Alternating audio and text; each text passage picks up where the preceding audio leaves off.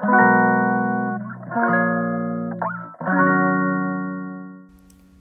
のラジオは当たり前の毎日をもっと楽しくをテーマに配信していくラジオです。こんにちはカナリアかなこです。今日は秋晴れでとっても気持ちがいいですね。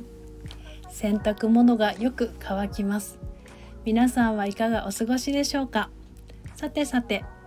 姉妹兄弟喧嘩はお母さんにとって悩ましいことの一つです。我が家は娘2人がいますが年は4つ離れています。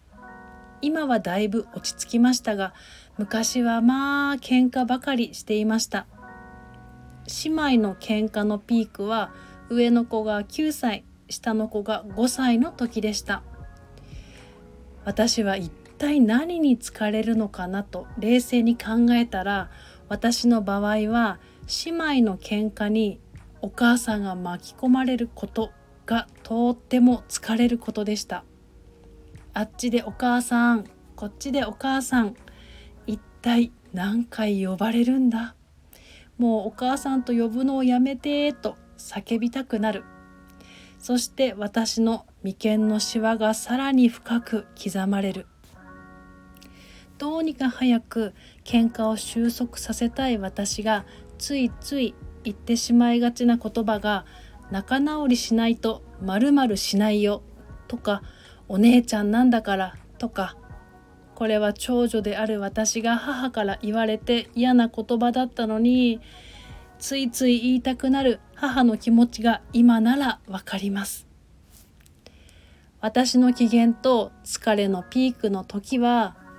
2人とも外に出なさいと外に出したこともあります。大反省しています。いろいろと試行錯誤してそして反省して分かったことは我が家の子供たちはどっちが悪いのかお母さんに決めてほしいからお母さんお母さんと呼ぶんです。それからはお姉ちゃんが悪い下の子が悪いと私が裁判官のように判決を言い渡すことをやめました代わりにお母さんは2人の喧嘩を最初から最後まで見てないからどっちが悪いかはわからないよだから2人で話してねと伝えるようにしたらお母さんお母さんは減りいつの間にか2人の中で仲直りしているパターンになりました。とは言っても私が全く関わらないわけではないです。ちゃんと聞き耳を立てて2人のお話様子はお見通しです。でも余計な口出しはしないようにお口はチャック。ここは私の出番が必要と感じたら間に入りますがでもこれができるようになるまではある程度大きくなってから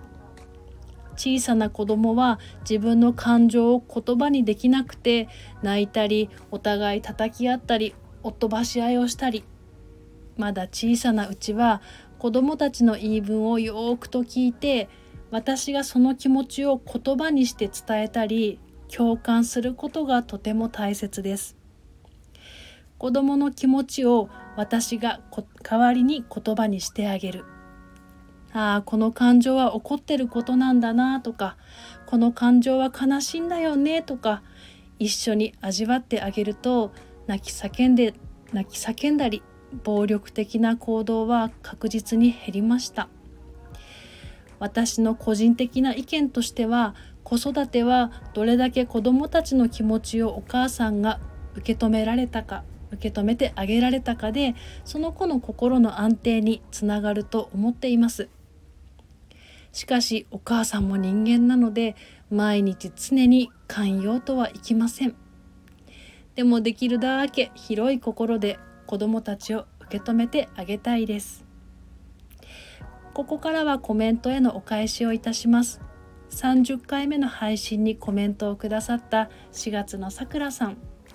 北アルプスでの生活が教えてくれたことがもう一つあって山小屋で働き始めてから2週間経った時に私のお腹の中に大きな腫瘍があることが分かったんです。これが標高2350メートルというこの高いところで生活していたおかげで悪い部分が反応して分かったんです。私は山に命を救ってもらったと今でも感謝の気持ちでいっぱいです。どこかでこのお話もしたいなと思っています。さくらさんコメントくださりありがとうございますそれでは午後も心穏やかにポジティブでありますようにまた次のお話で。